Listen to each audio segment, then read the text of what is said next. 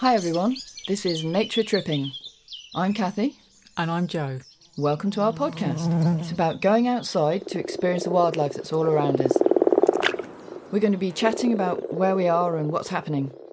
But sometimes we'll just leave the microphones recording so we can spend some time just listening.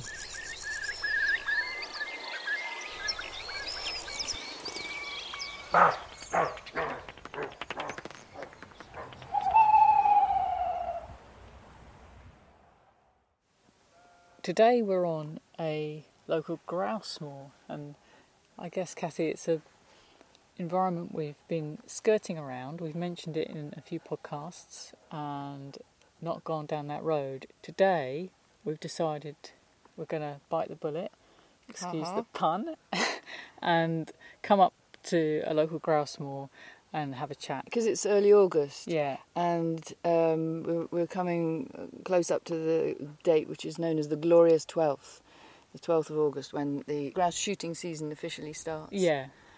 And it carries on until December. And it's fair to say it's a pretty controversial topic. A lot of the land in this area is owned and run as a shooting estate now. Yeah, so do you want to kind of give us a quick um, description of the landscape that we're standing in? Well, we are at the moment at about 380 metres above sea level. We're looking out over flattish hills as far as the eye can see. Um, there's a sort of purplish tinge to most of them because it's the heather is in full flower. Um, and these are the, the moors, or the areas of the hill tops above the enclosed farmland, which is currently looking bright green. And the heather moor is sort of patchy. This mixture of heather moor and grass moor, and it's kind of got this weird patchy appearance, which you can see if you look on um, like Google, Google Maps. Maps. Yeah, with the satellite setting, you can see the the landscape. It looks like someone's had a bad shave. It's like Strips. strips and squares and patches in a kind of higgledy piggledy pattern, and that's where the um, people who manage the estate have burnt heather in in succession. A lot of people really love the moors. People feel very passionate about it. It's got this kind of stark, bleak beauty to it Yeah. in some people's eyes.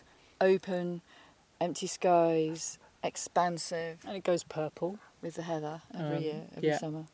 Um, but actually, it's, as we're going to come on to discuss, Hmm. um, quite ecologically. There's a jogger running by, fell runner maybe. I'd say fell runner. Yeah, um, very wiry looking man. Yeah, it's quite ecologically impoverished because of the way it's managed. I mean, it's the height of summer, so the birds aren't singing anyway as much. Of course, we finished the breeding. The breeding season's over. Yeah, but you might be able to hear around us not much. There's, there's the odd meadow pipit. Yeah, there is the odd meadow pipit, um, and mm, occasionally you might hear the weird call of a red grouse because Mm. there are certainly plenty of red grouse around here. We should have said what is a grouse. Okay, so what is a red grouse? Well, it's a bird typical of the moorland. It's about the size of a small chicken, Yeah, I'd say. It's kind of reddish, brownish in plumage. quite compact. Definitely compact. And if you've been walking on the moors, the chances are that you've disturbed one and it's flown up in front of you in a flurry. And when it's disturbed, it goes. Just do that again in case it clips. Excellent. But I think done. you've got I think you've got a clip of an actual grouse. I mean, it's quite hard to record grouse, but we you did manage to Yeah. record one once.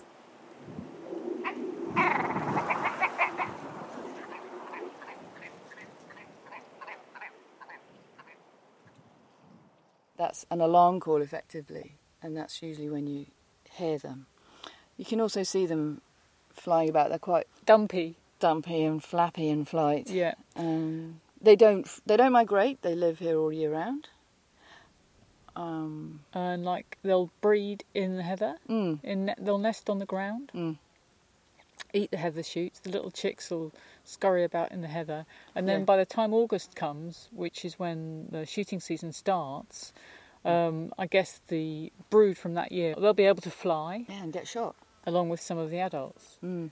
Um, Yeah. so I suppose we should lay our cards on the table to start with, seeing as we're dealing with a bit of a controversial issue that sparks quite heated debate. Mm. We both, I won't speak for you, Kathy. Well, you can actually on this particular occasion. Okay. Uh, go right ahead. So we would like to see an end to the management of the moors in this way. Well, specifically, we think. I think we think Yes, you can speak for me as well. shooting wild animals, including grouse and other birds, for fun. for fun, for sport, for pleasure or entertainment, should definitely be banned. It kind of outright. it kind of crosses a line. Definitely. Yeah, and then the more you look into it, the more outrageous it is because of the practices that have to go on Mm. to sustain a grouse population that is viable for, for shooting. I think it's also important to say we're not alone in this. I think a lot of people in this local area are opposed to grouse shooting. People campaign against it. And the RSPB, in fact, just this year did a big survey as part of a policy review about game bird shooting. They had over 5,000 respondents, and at least 14% of the RSPB membership supported a ban on shooting, outright ban. Yeah. So we aren't alone. There, also in that survey, there were other people, another minority, uh, the opposite end of the spectrum, who, who valued shooting as an activity. But people like us thought shooting had little value and considered it unnecessary and harmful. I suppose one of the things that um, upsets me is this it's a vast quantity of land Mm. and um, it's in the control of one group of people who want to do one specific thing with it, which I disagree with, Mm. but which also doesn't seem to serve much public good. Um, for such a large area of land to be set aside for this one activity. Yeah, so I've got some figures on that, Joey. There's about, in England, there are about 175 grouse moors, and they cover around about 2,200 square kilometres. And if you look at it as a whole, in the UK, that includes lots of Scotland, these moors take up about 9% of the land area. Nine. 9% of the land area in the UK. Yeah, But obviously in England, it's mainly in the north of England. yeah, So if you actually look at the counties which have grouse moors, the In- northern counties, in yeah, England. yeah, which is Cumbria, up the northeast, Lancashire, Yorkshire, and Derbyshire, yeah. it covers seven percent of the land area in these northern counties. Yeah. So how did we end up with this scenario Mm. on our uplands? What's what's the history Yeah. behind all of this? Well, the uplands in Britain generally were always owned either by the king or by lords and aristocracy who, who the king had given the, these lands to, and they were dis- they were not farmed, so they were described as waste or forest and used for hunting Mm. by the aristocracy, and also for timber and some grazing. The the meaning of forest wasn't obviously that it was uh, thick, Dense canopy. No, it was more that it was a designation of the land which was diff- which had rules and laws different from the rest of the country. So it was a land where people could roam and hunt on horseback, for example. So it used to look a lot different to this. Yeah, a mixture of you know scrub, peat bog, woods, uh, plenty of trees, including oak, pine, birch, willows. And some heather. Yeah, yeah, and bilberry. Over the decade, over the century, yeah, lots of bogs. So it was a kind of rough, scrubby, land, varied landscape, and then farmland sort of gradually encroached, sort of moving up the valleys. Farms occupied the edges of, Yeah. the, of, the land. And bits of land were probably improved with Yeah. fertilizers. Yeah, and there were there was illegal hunting, which was described as poaching, by people who didn't have permission. But um, from the mid nineteenth century onwards, that's when there was this discovery that if you burnt the heather, it increased the productivity in terms of increasing the grouse population specifically. Mid 19th century, Yeah. so 1800s. 18 something or other, yeah. So that's when the landowners, the people that owned the land at that time, developed this practice of driven grouse shooting and the pattern of burning them more regularly. excluded everyone else from the moors and began to set up the system of, you know, having having these regular grouse shoot, driven grouse shooting. So that means when they drive the grouse across the moor towards the people who are standing there. So the heather is the grouse's favourite food source. In Britain, yes. Yeah, and so by burning it, Yeah, you promote new growth. yes. The heather tries to regenerate. Yeah. You get these new juicy shoots. That's what the grouse like to and eat. And the grouse like that. Yeah, you increase the food supply of the grouse. Yeah. You increase the grouse population, which means there's more to shoot. And this became a bit of a craze Right. across northern Britain in the 19th century, Yeah. coupled with increased access because people could come from the cities by train and get picked up and taken to the moors for these shooting mm. parties. Um, and it was all organised and run by the gamekeepers employed by the estates. And that's really set the Mm. pattern for what we see Mm. here today. It was linked to the exclusion of the public. So, to protect and avoid disturbing the grouse, the public were excluded. So, m- some people will have heard of the um, Great Mass Trespass of Kinder Scout, and that w- was all about the public trying to reclaim the right to walk on the moors from which they'd been excluded for grouse shooting. We're just um, near a footpath today, though. We, the, I mean, there is general access to Yeah. the grouse Well, shooting estate, isn't Yeah, there? that's the other paradoxical thing. Is again, look, this whole area of land we're looking at. Not only is it grouse farm for hunting, you know, it's a shooting estate.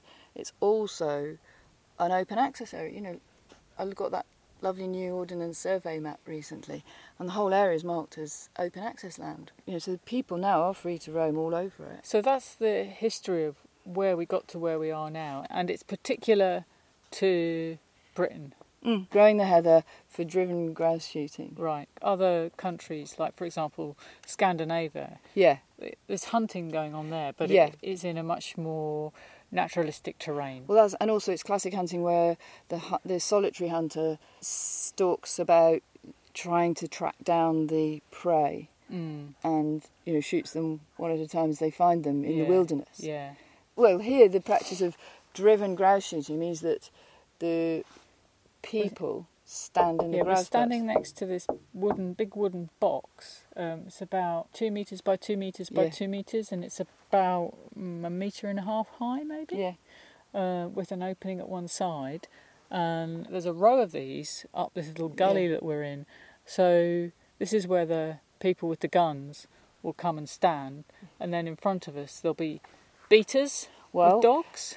what we can see is a sort of nearby horizon, and the beaters will be way over there, sort of rounding up the grouse Yeah. towards this row of grouse butts, and the shooters will be standing here with their guns, Yeah, shooting them as they fly Yeah. overhead. yeah, yeah. So we've discussed how we've got to this position where we've got these large swathes of upland area designated Mm. for nothing but grouse shooting. And the land is managed in a really specific way, which prevents other vegetation taking hold and minimises biodiversity. So it's paramount to grow as much good quality heather as you can to sustain as large a red grouse population as you can. yeah, Paradoxically, this landscape has been given a number of different um, conservation designations. it's given high conservation status by the government.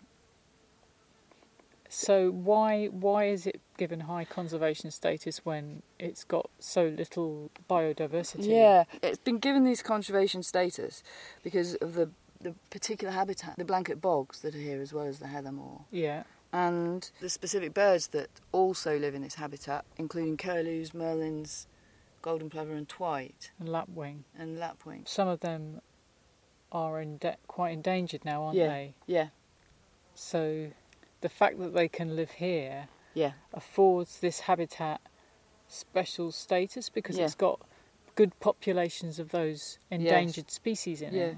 So this is where you get into this thorny issue of the grouse management Mm. businesses digging their heels in in order for there to be enough grouse they need to manage the land in a Mm. certain way Mm. and they will argue that the the way they manage it is actually favourable for some of these endangered species That's like right. the curlew and the lapwing. Yeah. So the the arguments are that if they manage the land in this way, it provides a habitat suitable for curlews, etc., and therefore it's advantageous to them. But there are many arguments against that. Not least being like curlews have been here for millions of years and have been living, you know, in Britain long, long, long before there was ever any grouse shooting moors.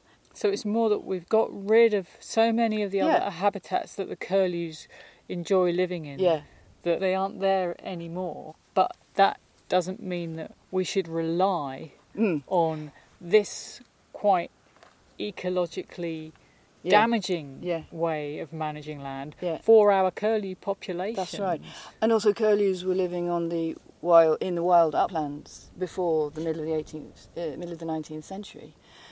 And I think phrase of um, Benedict McDonald. MacDonald that the species that are here now are the ones that are capable of surviving the wreckage. yeah. So curlew can survive the wreckage. The curlew is living in this habitat. But that's not to say that there wouldn't be more curlews here if the moors were managed differently, and more curlews elsewhere. You, you know. In fact, um, you've got some interesting data, Yeah. haven't you? Because you've been doing some surveys Mm. as part of your voluntary work for the British Trust for Ornithology. You've been going to upland areas to monitor bird numbers in them. Yeah, during the breeding season. And also farmland, yeah. kind of upland farmlands. Yeah, so what, what I found was that the, the squares which we've got just heather actually have hardly any curlews in compared to the other squares. I mean, one of the squares which I've been surveying for seven years, which is entirely heather, generally you see between naught and two curlews. Naught and two golden plovers and two to ten red grouse. That's in one square kilometre. And another one I survey, which is uh, more intensively managed for grouse shooting. There's 0 to 5 curlews, 0 to 2 golden plovers, and lot more grouse. That's got 5 to 13 grouse. And those are like the, the maximum numbers I'd see each year doing the survey. But in contrast, um, one of the squares I've been surveying for 10 years um, is a sort of upland, unimproved pasture, rough grazing with a few cows, and then nearby there's some semi improved, rushy, damp pastures. There, on those squares, I see um, 15 to 40 curlews and 5 to 15 golden plover and a few grouse. Okay. So, what I'm saying is, in this area, in the uplands, the curlews aren't concentrated in the heather uh, moors at all. They, they like this habitat, which is a mixture of rough grazing with access to damp farmland for Yeah. food, food supply. And um, on the estate that we're on at the moment, Hmm. where there is some farmland Yeah. on that estate, Yeah. rough grazing, With rushes and Yeah. sheep. Yeah. Um, yeah. I've actually recorded there, Yeah. and I'll share a recording in this podcast. And there were a lot of lapwing, Yeah. and I think there were curlew as well. Yeah.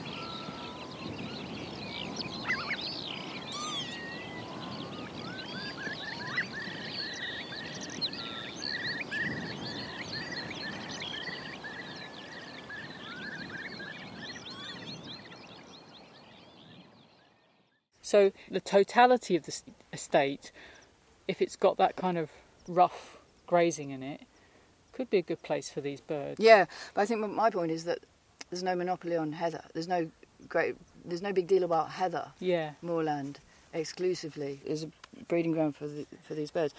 They might like it. Some might like it, but it's not essential and necessary Yeah. To, to, to keep the heather in this particular Yeah. state in order to provide a home for curlews. Yeah.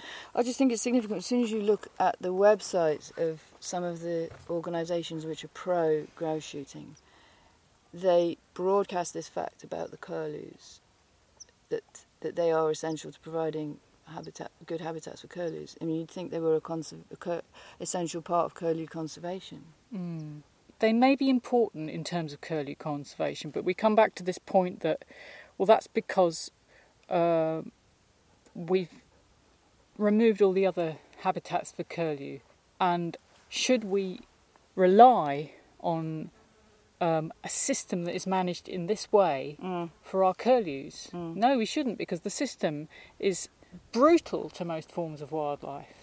If you're anything that predates grouse, then Yeah. you've so, had it. so what we what we haven't talked about yet, Joey, is all the detail of what is involved in uh, this grouse moor management that is controversial. We've you know we've talked about the land use and the heather, but we haven't talked about the other main controversial issue, which, which is all about predator control. Yeah, it? Yeah. So as well as providing a great food source for red grouse, what you've also got to do is, if you're trying to make as many red grouse as possible, available for hunting. For is, is get rid of everything else that might predate a red grouse. Because I think you said they nest on the ground. Yeah, So they are susceptible to what's known as generalist predators. Um, that includes mammals that hunt, carnivorous mammals that hunt on the ground, like stoats, weasels, and foxes, and badgers, and birds like crows, magpies, buzzards. and then also because, um, and then there, I guess there's also hares. Hares won't eat red grouse, but they like heather, don't they? So they're competing for the same food source Yeah. as the red grouse. So they're also in danger of losing their so lives. that's, speci- that's specific to the Peak District and Scotland, where you've got mountain hares. yeah, competing for the same food source, so they, so they often get hunted and killed in those areas as well. So the gamekeepers, in order to promote grouse numbers, basically wage constant and total warfare against those generalist predators yeah. and hares. Many of our small carnivorous mammals will Mm. be largely absent because of Yeah. the laying of traps. Yep. So they do this with traps and snares. So there's two types of traps, and you, you can you can actually find them. I found them lots of times walking about on the moors. Small traps that they fix on like a log Yeah. going across a stream or a gully, So the route that a mammal might use Yeah. to cross a river, they'll put a trap on Yeah. the, on the middle of it. which will snap shut and kill them. yeah. But they sometimes get other birds, don't they? What were you reading about that? Something about dippers Yeah. and ring ouzels Yeah. being caught in these Yeah. traps. And then snares, that's more to catch foxes. And then they'll have what's known as a stink pit with a load of dead carcasses in to attract a fox and get them trapped in snares. And then they have these big traps, which are like a sort of large. Oh, we've seen one of them. Yeah. Like a big wooden cage Yes. with a crow inside it Yes, in the middle put- of the countryside. Like, what is that? You put a live crow inside to attract other crows. Because they're sociable animals. Yeah. So the other crows turn up and go, hello. Yeah, and they often have dead carcasses in them as well. Those are all legal. They're all entirely legal. That's the legal thing, isn't it? That kind of practices. carnage Yeah. of our our wildlife. Mm. Like I'd like to see this wildlife and I'd like to have it around us. Yeah. And I can't see or hear any of it Mm. So because it's totally legal Yeah. to eradicate it Yeah. all and create this completely in my mind artificial environment. that's the. Pro- I think that's the problem. So the the organisation, the pro grouse shooting organisations argue that by employing predator control, it reduces the predation not only on the grouse, but it reduces predation on other ground nesting birds like curlew, lapwings, etc. Sure it will do, won't and it? And so so it boosts their numbers. But like you say, it's doing it through entirely artificial practices and totally upsetting the balance of nature. yeah.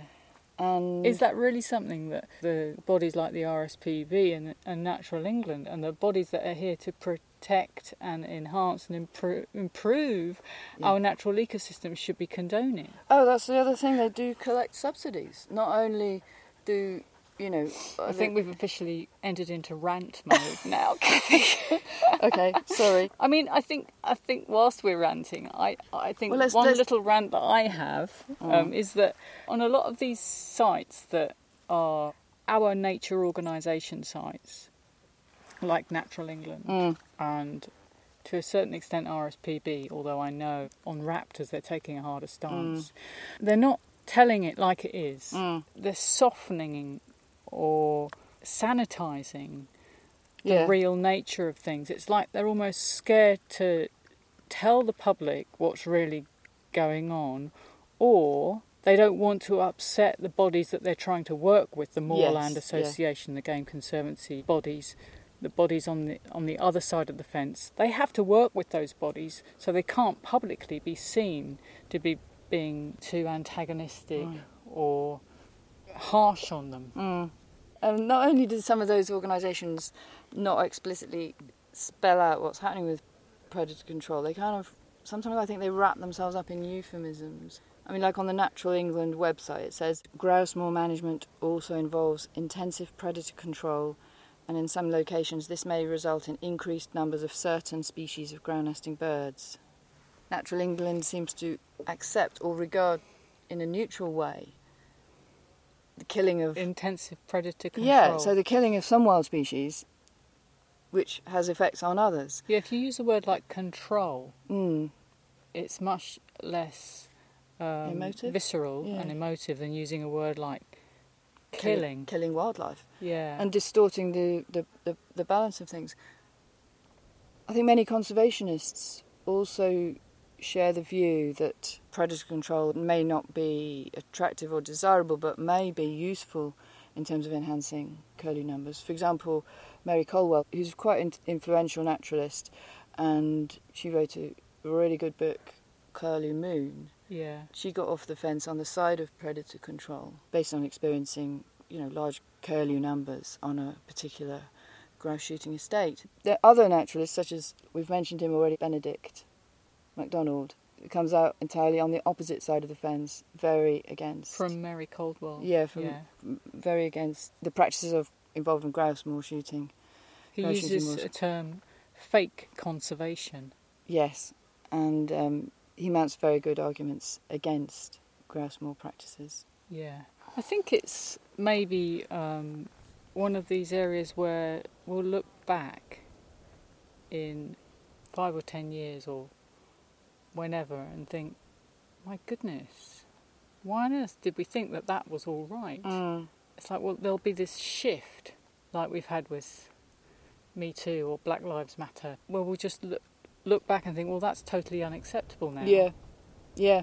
Well, it's interesting. I think there's been a shift into. We haven't discussed the burning of the heather issue very much. Uh, there's been a recent shift against the heather burning on the moors, and some of the other major landowners, like the water companies, the utility companies, have decided that they're not going to do it.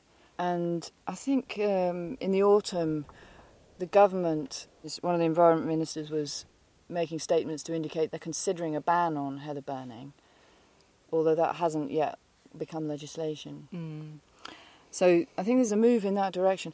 And I mean, one of the And I suppose the rewilding movement's gathering Yeah. pace, isn't it? yeah, but one of the other consequences of burning heather, apart from reducing biodiversity, is damaging the sphagnum and the moss of the uh, and the peat, and it's generally thought to be linked to increasing flood risk, uh, increasing runoff. And the flood risk is an important issue in this area, isn't it? A lot of people have got m- mobilised and activated about the heather burning because of the flood risk. We there is a local pressure group called Ban the Burn. Mm. And uh, other campaigners like Treesponsibility and um, Slow the Flow, you know, organisations Yeah. planting trees. The other consequence now of that people have realised is uh, heather burning is bad for the environment in terms of CO2 release. I mean, obviously, if you burn vegetation, you're releasing CO2, but if you're damaging the peat and the moor, you're reducing the ability of the moor to hold CO2 within it. I think there's a bit of controversy there, though. I think there's a ba- bit of a battle going on with the evidence base. Right. And um, But the moors are meant to be one disparate of the views on whether burning of heather encourages CO2 capture right. overall or leads to more CO2 release. Right. But the moors themselves are one of the biggest uh, carbon sinks in the country, even more than trees. Yeah. So you're saying that the research is out as to whether heather burning affects that or not? I think what's happened is there was a body of research um, which Natural England were using to um, guide their policy Mm.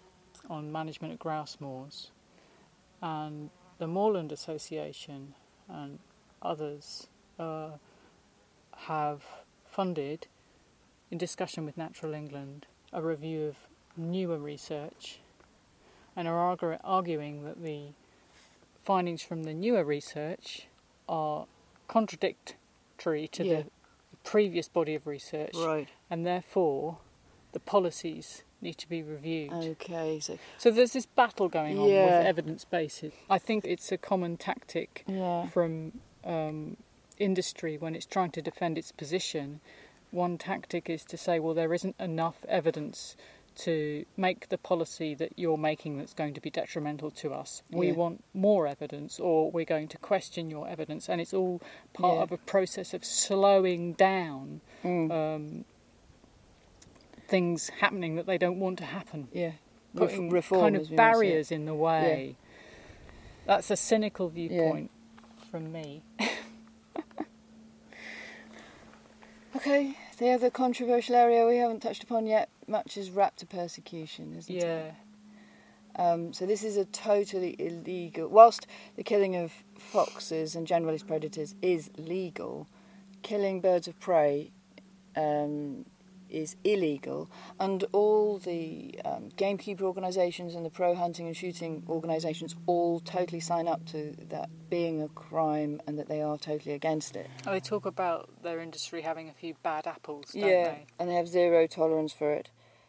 So the RSPB um, recently published a report for uh, covering 2007 to 2018, when there were over 1,200 confirmed instances of killing birds of prey, of which 600 over 680 were in England. And were they associated with grouse moors? Yeah, yeah. So, um, buzzards, red kites, peregrines, and sparrowhawks were the, the main species, and um, the highest concentration of these incidents was in upland hab- habitat used for driven grouse shooting, Mm. And the worst county is North Yorkshire. Another uh, one of the other indicators about the the issue of um, raptor persecution is the absence of hen harriers in these areas. Because hen harrier is a bird of prey which you would think would be common on the up, on the English upland moors, and most researchers estimate there should be about 300 breeding pairs, whereas in actual fact there are only less than less than a handful breed here every year, and that is thought to be due to illegal killing. And they're a really magnificent bird. Mm. If you see them, aren't they? We've seen them in France. Yeah, You might have seen them Scotland. in yeah, Scotland. yeah, They're lovely birds. Yeah. Soaring quite low Yeah. over the and top of the heather. Yeah, and it's true that I mean the, these birds of prey in the upland moors they will eat small mammals and birds that are nesting on the moors. You know, it's obvious that grouse, especially in high numbers, they would be an easy target for these birds of prey. So it's understandable why gamekeepers would like them to be absent. There's an experiment they did um, in Langholm Moor, border of Dumfries and the Borders, and I'm quoting here from Benedict MacDonald's book, which is called Rebirding, Rewilding Britain and its Birds. In southern Scotland, at this this moor, um, one study explored the dynamics of grouse, predators, and their human hunters to a forensic degree. Here, a unique combination of gamekeeping and bird conservation interests engaged for years in an experiment. The question at the heart of the study was simple could birds of prey share a landscape with the intensive rearing of grouse? Throughout the experiment, Langholm was managed as a grouse moor. It was burned and its common predators controlled but its hen harriers were fed diversionary food in the nesting season. Between 1988 and 1999, this was shown to reduce the number of red grouse chicks caught by hen harriers, the reason for their intense persecution, by 86%. Hmm. It was also found, however, that 78% of satellite tagged red grouse found dead were killed by birds of prey. Uh, So this is um, Benedict then says this is what birds of prey do. it is also why birds of prey will never be economically possible on intensive grouse moors. So really, what we're saying is, if we keep this management practice going on, we we have to live without birds of prey. Yeah, it, they are incompatible Yeah. together. Because essentially, what you're doing is providing them with extra food, isn't it? Just you know, if you Yeah. if you boost the numbers of the food of birds of prey, Yeah, birds of prey are going to love it yeah. and thrive. Turn up. Yeah. Yeah. Whereas if you've got a habitat where there's no artificial distortion of the species, you find a balance between the prey and the predators. And that might be cyclical, but you know, overall in the long run, that's what they do. Prey and predators balance each other out. and the one of the predators might be a human, but there might be one wandering through the landscape, having to camp out and learn some field craft if they want to actually successfully kill a red grouse. Hmm. So, one of the main bodies representing the grouse shooting organisations is the Moorland Association. And they've got a website which talks all about all the positive things. Yeah, it sort of promotes itself as a conservation organisation. You know, when you click on their website, it, it, it highlights conservation at work. So you'd think it was maybe like Natural England Yeah. or, or a body like that. Yeah, and it says they're passionate in their care for 860,000 acres of heather moorland in England and Wales for wild red grouse. Well, I suppose that is true. Mm. They are passionate in their care, For Heather Moorland, for red Yeah. grouse. But they also say careful land management through the skill and dedication of gamekeepers has seen significant gains for some other of the country's most endangered ground nesting birds. And That's this, true, yeah. but They also say that their management of the land has led to the successful breeding of hen harriers. I suppose they might have a few examples where that's happened, but it's not exactly 300 breeding pairs, is it? They say, without this work, this precious land would revert to scrub and forest, and the heather moors lost forever. But one of their main arguments is that this industry provides employment. Um, and in England, looking at the data, their data, 175 grouse moors does employ directly and indirectly 1,520 people. But um, that is far fewer. If you actually count up jobs per square kilometre, which is something that um, Benedict does, um, it's far fewer than could be employed in ecotourism or than is employed than are employed in the national parks, for example. Yeah. And the same goes for income generation. They claim that their spin offs from grouse shooting in the north of England are worth in excess of £15 million per year. But again, that's far less than tourism. The national parks of England, which cover 12,500 square kilometres, generate £4 billion in expenditure by tourists and visitors. Mm. So the jobs argument and the income generation argument don't hold up if you compare it to whatever else you could be doing with this land in terms of Ecotourism. ecotourism, other leisure activities, or if you compare it to other upland areas like the national parks, which are Yeah. which are doing that sort of activity. yeah. And the same goes for visitor numbers. I mean, again, the Moorland Association site they generate four thousand visits to the UK per year for shooting, but there are hundreds of thousands of people who come for wildlife-based tourism. Yeah. I don't feel like it's welcoming No. me in. There aren't loads of footpaths across it. it's kind of uniform. I think that's the thing. I think if it was, if it was very different, if it was more varied and more of a mosaic of, you know, woods and bogs, more naturally rich with a with a web of footpaths and bike routes through it, you know, it would be far more interesting to Yeah. explore. Yeah. It's a bit like a moonscape. Mm.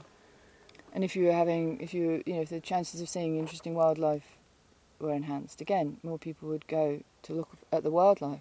And we've been standing here for a while now, and Okay, what we've have we heard? meadow pipits, heard some grasshoppers, seen one bumblebee. Yeah. That's it. And you've been bitten by Oh, a few flying flying, ants. ants. yeah, I mean, I suppose, in fairness, it's August, so yeah. the birds aren't singing their hearts out like Right. in the spring, are they? No, but when I'm when I'm doing my surveys, which is off the footpaths quite often on the Heather Moor, I've said about not seeing very many curlews, but equally I see a few meadow pipits, and that's it. You know, I'm not seeing an abundance of all different birds and, and mammals. Oh, see the occasional roe deer bounding through. Yeah. Yeah. But um, what we haven't yet talked about really is the fact that other organisations are campaigning to improve the quality of the moors, aren't they? I mean, there, there is this recognition that the moors are in a very poor state, you know, ecologically, compared to what they could be. And there's this whole uh, group of organisations coming under the umbrella of Moors for the Future, which is a partnership of um, Peak District National Park, Pennine Prospects, the Environment Agency, the National Trust, the RSPB, and water companies. Anyway, this partnership is um, undertaking conservation work and investing in things to try and um, improve the moors. And they um, What kind of things are they doing? well, they're, they're trying to directly enhance habitats like the sphagnum moss, the peat bogs, and trying to improve water quality by revegetating damaged areas. They also do things like blocking gullies and actually planting vegetation to promote the increase of sphagnum moss and other plants to slow the runoff. Um, as well as trying to improve the habitat, they do recognise that the moors are really vital for humans and they promote the moors as a space to breathe and to play and, and they talk about enhancing health and well-being. So, but in fact, if, again, they're one of these organisations that minimises any mention of uh, grouse shooting industry and they don't really talk about the ill effects of it. I suppose it's just easier to be non-confrontational, isn't Mm. it, in life? And But at the heart of the problem is this ostensibly the government or the nation cares about the moors and wants to promote, look after them and promote them, and has all these conservation type designations. But at the same time, overlapping on the same location, there's this, you know, destructive killing machine in operation yeah, killing the plant life, killing the animals, deciding how the land should be used. And it's it's really undemocratic as well, I think, that tiny numbers of, you know, essentially rich um, private sector organisations are determining the use of large areas of our country. yeah. So And- maybe with Brexit Mm. and us coming out with a common agricultural policy Mm. and all these statements about public money for public goods, Yeah. that will be a Yeah, trigger to an opportunity. reevaluate Yeah, this kind of management practice. that's true. And also coronavirus lockdown, you know, people have been going out into the local area more. Maybe people are appreciating their local surroundings more and maybe will want things to be very different. People power will Yeah. will play a mean, role. It's not hard to imagine what this could be like if if there was a change in management practice, let's say. I suppose if you look at places like in the northern hemisphere where they haven't gone down this route grouse like, of, southern- like of heather farming, yeah, like, southern, farming, southern Scandinavia. yeah, then you've yeah. got a picture of what what we might be able to Yeah. achieve. so sort of woody, woody and scrubby with bogs and lakes and Yeah, marshes. like uh, this word mosaic yeah, keeps popping up when you Yeah. start reading about rewilding and the the idea of creating a landscape that's full of lots of different, different little niches that supports different right. species. So there'd be a, may- a greater variety of bird life, not just the ones that um, are, to quote Benedict, clinging onto the wreckage, Yeah, surviving in the wreckage. yeah, There'd be, as well as the upland nesting waders, a great variety of birds. There'd be more mammals. Well, he's got a quote in his book actually. I think he, he's kind of looked into the future. Yeah, Um, if our moors grew wilder and were studded with trees, black grouse, cuckoos, and many other birds would surge back. Merlins would elevate their nests off the ground. Short eared owls would, would return to hunt for field voles, as they do on the moors of Orkney. Ring ouzels, a tree lined species whose young are evolved to seek out juniper berries, would Mm. increase and not one wild bird would end its life in agony dying in a trap. mm. So, let's hope that that future exists. let's hope we've reached some kind of turning point and that the days of driven grouse shooting moors are numbered. but that, that people, everybody, comes to realise that an alternative vision of is possible. You know, better for wildlife and also better for humans. Yeah, so um, if you're interested in finding out a bit more about the moors, then, like you mentioned, the that organisation Moors for the Future is a good place to start, isn't yeah, it? and it's a, it's they've got a really good website and lots of um, they point you in many directions to get involved if you're interested in getting involved practically. Yeah. There's a lot of information about these controversial issues on the um, RSPB website. Also, if you'd like to contribute financially to the fight against raptor persecution and other wildlife crimes, than Wild Justice, who are um, taking legal cases on behalf of threatened species, Mm. is worth taking a look at.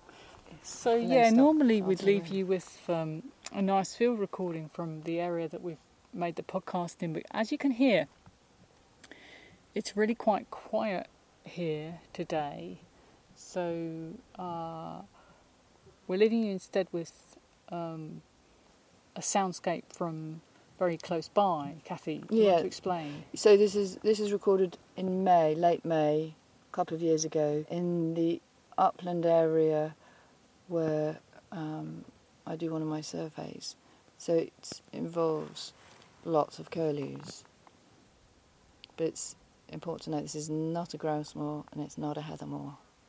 But it, it's got the features that curlews like, so the bogginess. Yes, it's the area we mentioned earlier. It's it's um, a sort of rough grassy moor, but with quite close proximity to wet boggy fields.